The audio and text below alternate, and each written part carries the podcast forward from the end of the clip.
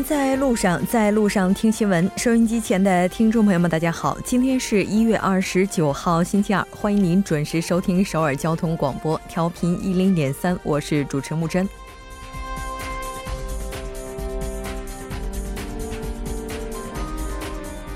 昨天晚间十点四十一分，慰安妇受害者金福同老奶奶与世长辞，享年九十三岁。由此，韩国政府登记备案的慰安妇受害者仅余二十三人。作为受害者，金福同勇敢地站出来，为曾经的遭遇作证，并站在了维也纳世界人权大会的讲台上披露真相。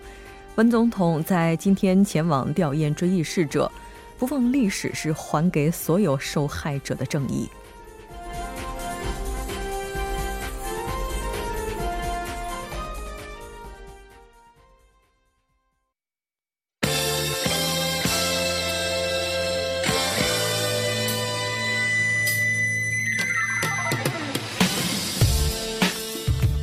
在韩国带您快速了解当天主要的韩国资讯。接下来马上连线本台特邀记者周玉涵，玉涵你好，主播你好，非常高兴和您一起来了解今天韩国方面的主要资讯。第一条消息依然是来关注一下有关慰安妇老奶奶金福同女士逝世的相关报道。好的，那么根据韩国慰安妇受害者援助团体正义记忆连带呢，二十八号的消息呢，慰安妇的受害者金福同呢，当晚十点四十一分与世长辞，享年九十三岁。另一名慰安妇受害者李某呢，也是在当天的上午辞世。据正义联介绍呢，金福同一九二六年生于庆尚南道凉山市，一九四零年被日军俘虏后呢，送往中国大陆、香港、马来西亚、印尼、新加坡充当日军的慰安妇。金福同呢，在一九九二年呢，公开自己被日军强迫当慰安妇的悲惨经历。同年八月呢，在第一次关于解决日军慰安妇问题的亚洲联代会议上呢，出面作证。九三年呢，在奥地利维也纳呢，是出席世界人权大会并作证。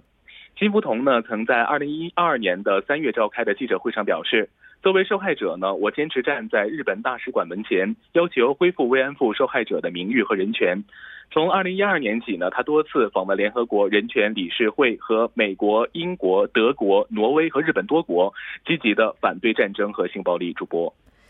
是的，没错。我们也看到金奶奶在离世之前最终的遗愿是希望为了解决慰安妇问题能够战斗到最后。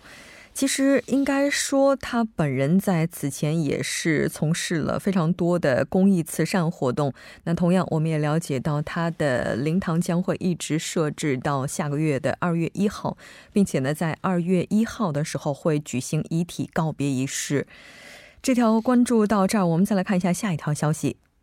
好的，下一条是韩国政府斥资二十四万亿韩元建设交通和产业园区。是的，了解一下相关的报道内容。韩国政府二十九号举行了由国务总理刘李洛渊主持的国务会议，审议并通过了二零一九国家均衡发展项目。该项目是国家均衡发展委员会推进的第四次国家均衡发展五年规划的具体执行工作。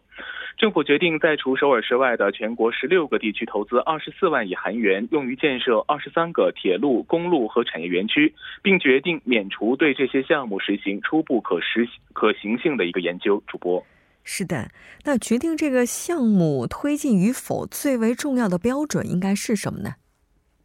好的，那么初步可行性的研究呢，是事先对大型的公共投资项目的经济性呢进行缜密的研究的这样一个制度，是制定项目推进与否的主要的指标。那么如果初步可行性研究得不出构得出一个不构成事业性的这样一个结论的，那么该项目呢也就很难的被推进。此呢，该行可行性的研究呢，为各地尽尽快的推行自己所规划的项目创造条件。而本次政府推进的免除可实呃实施可行性的研研究项目的这样的一个项目呢，很可能大部分呢为国家事业。这意味着项目从步入实践的阶段呢，便可以注入直接注入国家的预算。政府计划呢，在二十四点一万亿韩元当中呢，筹措规模达十八点五万亿韩元的国家经费，其余的经费呢，都是通过呃这个吸引的民间投资和地方财政进行填充。主播，是的，没错。那其实。我们看到，在之前的话，李明博总统时期的四大江工程呢，就曾经免除过初步可行性的研究调查。当然，这个后来也是成为了人们诟病的原因之一。这次发布的免除初步可行性研究的项目，主要又指的是什么呢？好的，那么本次发布的免除初步可行性研究的项目是指呢，除首尔市外的十六个地方政府的二十三个项目，政府预测呢，通过这些项目的投资规模呢，将会达到二十四点一万亿韩元。入选的项目呢，通过企划财政部、国土交通部、产业通商资源部等相关部门组成的 TF 小组审议通过的。项目当中的七成呢，也就是十六点六万亿韩元呢，用于构建铁路、公路等交通网络。政府计划呢，借此构建连通韩国全境的广域交通物流网络，并以地区的产业为依托，呃，扩充道路和铁路的基础设施。此外呢，政府投资三点六万亿韩元，通过研发等投资构建区域战略事业，并为改善地区居民的生活质量呢投资四万亿韩元。据了解呢，文在寅政府推行的国家均衡发展项目的投资资金呢，已经赶超了李明国民博政府时期推行的四大江的项目规模呢，创造历史新高。主播。那这次推行的项目当中，较为典型的又是什么呢？好的，那么本次政府通过的免除初步可行性研究的事业项目呢，多为地方自治团体多年来希望推进的铁路项目，其中呢就包括青川至巨济的南部内陆铁路等。项目中呢也包括多项高速公路的建设项目，呃，其中呢是以釜山港至金金海的高速公路、蔚山环城高速公路、连接西南海岸的西南海岸旅游公路以及世宗至青州高速等最为典型。此外呢，政府还计划呢因韩国通用群山工厂废除而遭受经济困难的全北地区呢，投资两千亿韩元，用于促进汽车创新增长和构建未来产业生态系统事业。政府呢，希望将此地呢建设成为汽车。电动汽车和呃氢燃料汽车等新能源汽车的零部件集群。同时呢，政府呢在光州投资四千亿元构建人工智能中心事业融合园区，并在全南地区呢投资一千亿韩元，将此地呢打造成为水产食品出口园区。政府呢还在全市道选定五十五个国家战略事业，呃，构建支持现有产业高度化的一个智能特性化基础。主播。那如果要是未能入选的话，这个政府将会怎样去进一步推进，或者说是直接的取消相关的项目吗？好的，那么对于未能入选免除初步可行性研究的项目呢，政府将会进行一个发均衡发展的评估，力求呢相关事业尽快进入到可行性研究的阶段。仁川市政府曾推行的仁川松岛至南扬州区间的 GTX 广域快速铁路 B 项目呢，在于今年年内呢结束初步的可行性研究，正式步入项目的实施阶段。此前呢，有关部门虽然认为呢路线缺乏经济性，但受政府发布第三批城市事业等利好因素的影响呢。已经满足了可行性研究的标准。政府呢计划呢是通过国家开发研究院、韩国科科学技术企业的评价院的事业计划合理性研究，得出适当的事业规模。主播，是的，虽然说是由中央政府直接的去推进，但是我们看到后续的一些实际操作过程当中，那并非由中央政府去主导，而是由地方政府来进行主导，但是呢接受中央政府的支援。各个铁路、公路项目呢，将作为二零一九年预算支出基本计划的制定以及这个设计费等正式建设事业，我们看到是将反映到二零二零年的预算当中。是这样的，那么为此呢，各种项目的促促进费用呢，也会反映到二零一九到二零二四年的国家财政运用计划当中。因此呢，即便是今年年内呢开始推行其他的免除项目呢，那么预计正式的开工呢，也需要等到二零二零年以后才能进行。主播是的，没错。对于这样一个规模的预算，可能接下来的调初步调查的话是尤为重要的。这条关注到这儿，我们再来看一下下一条消息。好的，下一条是春节临近，政府加强口蹄疫防疫措施。是的，没错，应该说这波口蹄疫呢，也是时隔大概十个月左右的又一轮，也是引发了各方的紧张情绪。我们先来看一下有关政府加强口蹄疫防疫的相关内容。好的，那么春节临近呢，京畿道安城爆发口蹄疫，呃，畜产防疫当局呢是进入了一个紧急的状态。根据京畿道政府二十八号的消息呢，在被确诊为口蹄疫的安城市锦江面农户饲养的这个一百二十头奶牛呢，是已经完成了宰杀的工作。为应对进一步的感染呢，对半径五百米以内的农户所饲养的猪和牛等家畜呢进行一个缜密的检查。如果说在缜密的检查过程当中发现家畜呈现阳性的反应，将立即。实施宰杀。据悉呢，半径五百米之内呢，共有八家农场饲养五百余头家畜。主播，是的，我们看到防疫当局呢，还表示将在农户的入口处设置检疫的区域。是这样的，那么在设置检疫区域之余呢，还将禁止半径三公里以内的四千多呃四千三百多头的家畜八十二家户移动。那么防疫部门呢，还在当晚的八点三十分呢，是对呃京畿道、中青南道、中青北道和世宗市等是呃这个区域呢实行二十四小时临时的一个暂停移动的命令，所有的家畜呃饲养家。这个相关的从业人员和车辆呢是禁止进行移动的。同时呢，政府呢是不论是否有接种过疫苗呢，一律再进行全面的接种。那么京畿道全境呢也设置了十六处的消毒所，加强了临床的预防观察。主播是的，没错。当然，我们也希望有关方能够把好这一轮的关呢，不让在春节期间口蹄疫进一步扩散。非常感谢玉涵带来今天的这一期节目，我们下期再见。再见。接下来关注一下这一时段的路况、交通以及天气信息。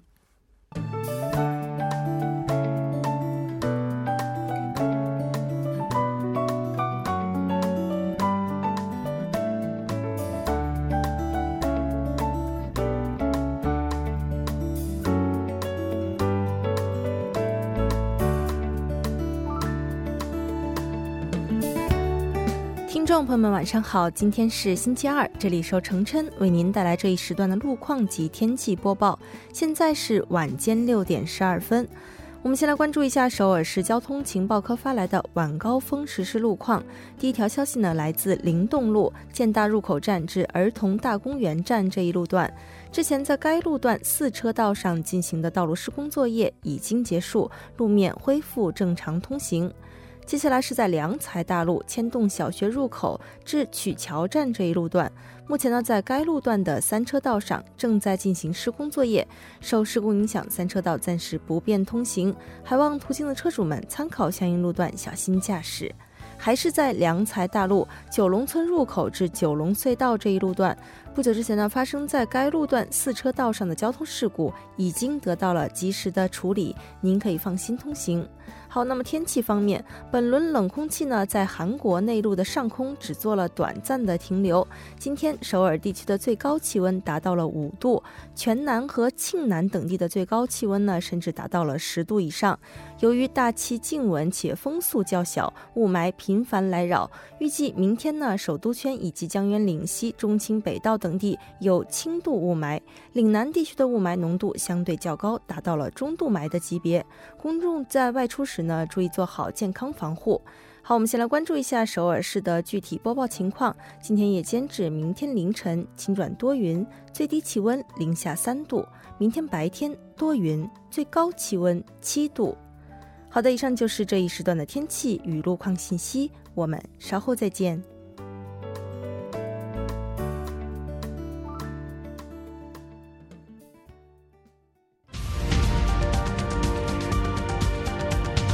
聚焦热门字符，洞察新闻背后，全方位解读当前时事。新闻字符，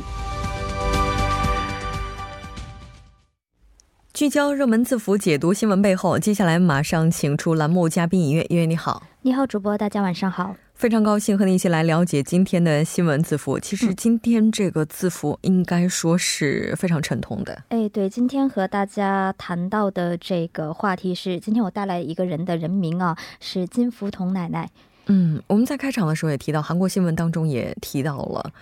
那应该说他的逝世也是再次将慰安妇问题推到了人前。我们先来看一下相关的报道内容。是，那就像主播提到的，在韩国新闻当中，我们也是有过相关的报道，就是说按照韩国的呃慰安妇受害者的援助团体啊，正义记忆连带的，他们发布的消息呢是慰安妇受害者金福同是于二十八日的当晚十点四十一分于世长辞啊，享年九十三岁。那还有另外一个新闻当中也提到了，说是他在当晚这个逝世之前的下午五点钟是曾经是突然睁开过眼睛，而且是留下了自己的遗言。那遗言当中呢，也是表示要将这个慰安妇的问题要进行到底，是要与这个日本方面是可以说是要战斗到最后。此外呢，是他自己本人也在援助一些呃在日的朝鲜学校孩子们的相关的问题，也是希望有人能够帮代替他，就是把这个事项目进行到底。那么我我们也知道，他的灵堂呢是设在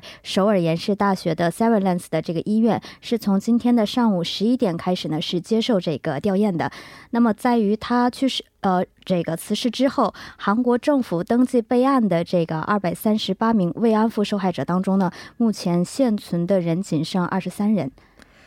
应该说，在所有的这些慰安妇奶奶当中，金福同奶奶这个名字，相信应该是非常广为人知的一个了。哎，对，这个可能也是不知道主播有没有看到过，就是应该是在一七年上映的那部韩国电影，就是《I Can Speak》，也是因为中秋节前后上映的。我记得很清楚，是跟这个自己的爸爸妈妈那时候正好来韩国了，一起去看的。就包括这个呃。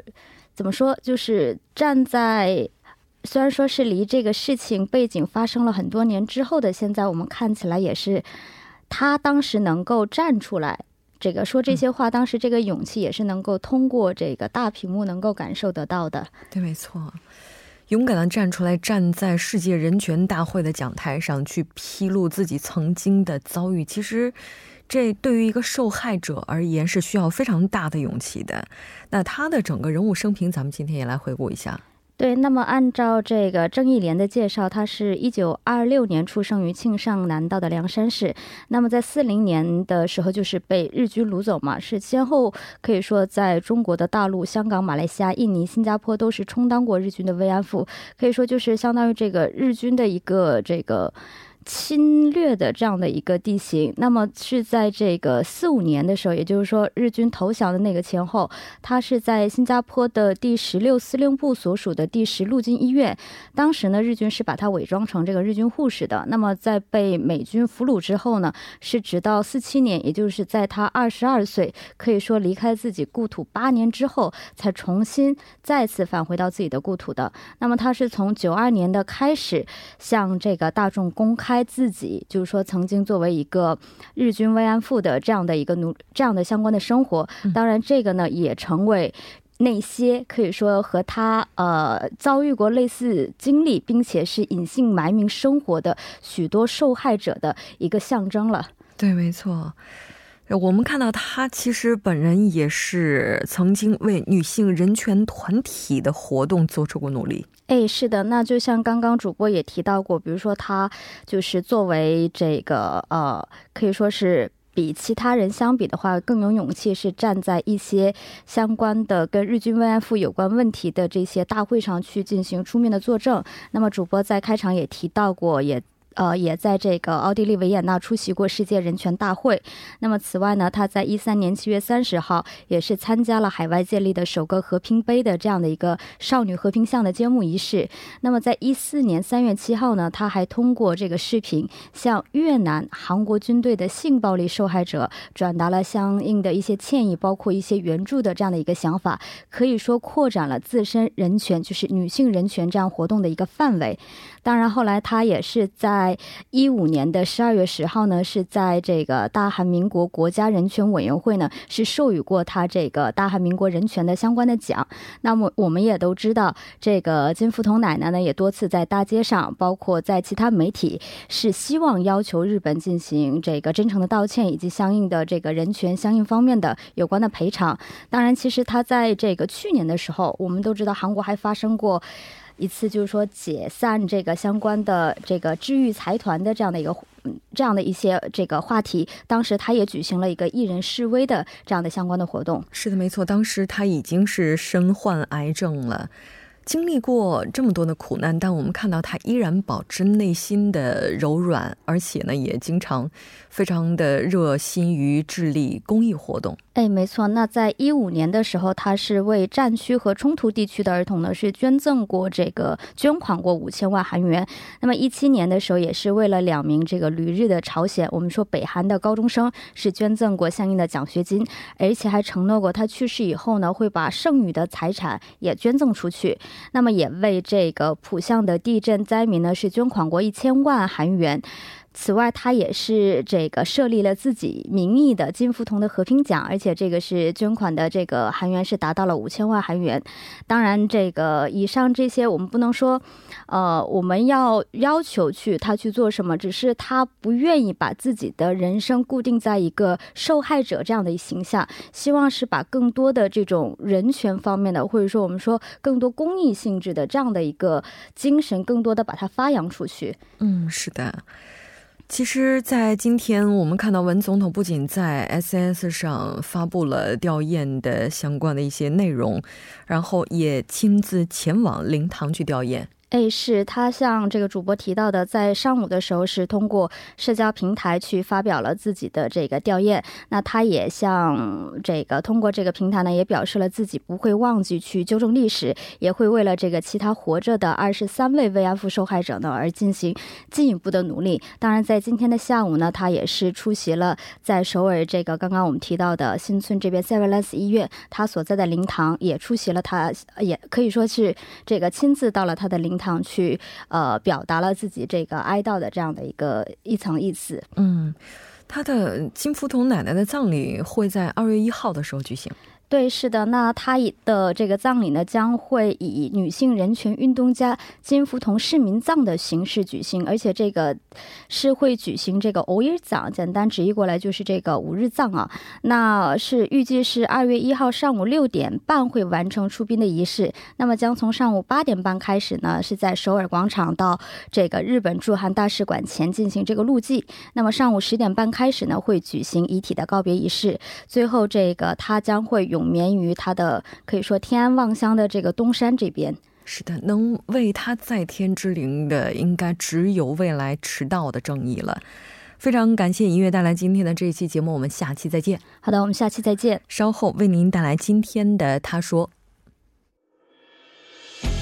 新闻在路上，在路上听新闻。您的点赞，您的回馈，是对我们最大的鼓励与支持。参与节目。您可以发送短信到井号幺零幺三，每条短信会收取您五十韩元的通信费用。另外，您也可以登录 TBS 官网三 w 点 tbs 点 s o v e r 点 kr 给我们留言。当然，在微信上搜索 TBS 互动，或者在 Instagram 搜索 TBS C News 也可以参与互动。新闻在路上，期待您的参与。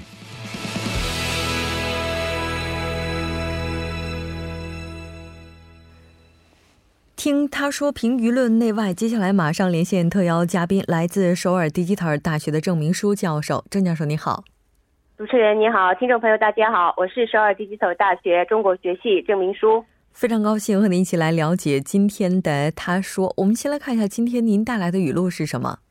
好的。 높은주거밀집도는오히려신뢰에부정적인영향을줍니다中文是居住密度较大，对他人的信任度会产生负面影响。那么这句话是哈森현주宅都市保证公社住宅都市金融这个研究员呃接受韩联社采访时说的话。那么这个都市保呃住宅都市保证公社的话呢，是国土交通部下属机构，主要负责居住福利、都市再生等呃各项担保和政策事业。 嗯，是的，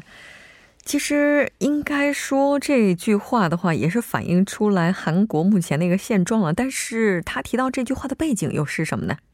嗯，这个根据住宅都市保证公社哈斯鸟研究员的说明呢，居住密度增加到一定水平的话，要做人与人之间相互作用的人数不在自己就是个人能控制住的范围内。会造成不想和别人接触等负面效果。三十四十年前的首尔呢，没有像现在这么多的公寓，当时一般都是小小型的单独住宅聚集在一起的。虽然当时生活呢没有住公寓这么方便，但是邻居之间的关系特别亲厚。那么现在的话，公寓成了现代人的住宅方式。根据今天发表的这个研究，住公寓开车上下班的人对他人的信任度相对很低。那么今天的他说呢，就反映了当前的这种现象。嗯。但似乎在城市当中，我们的生活很难避免的就变成了这个样子。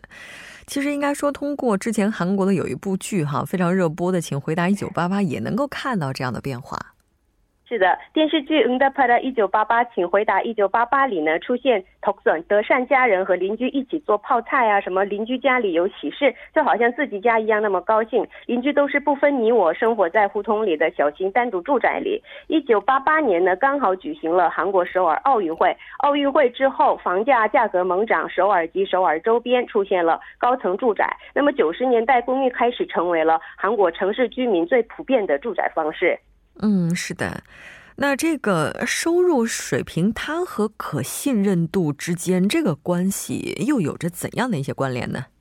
嗯，收入水平呢与可信度大体呈现正比。从事经济活动的人比没有做经济活动的人对社会的信任度相对很高。但是呢，收入在上位百分之一的，就是月均收入在七百五十万韩元以上的人群，对陌生人的信任度是很低的。嗯，也就是说，它是大体上有着一定的关联，但在一个特殊的收入阶段的时候，可能又会呈现出一个不一样的一个特征。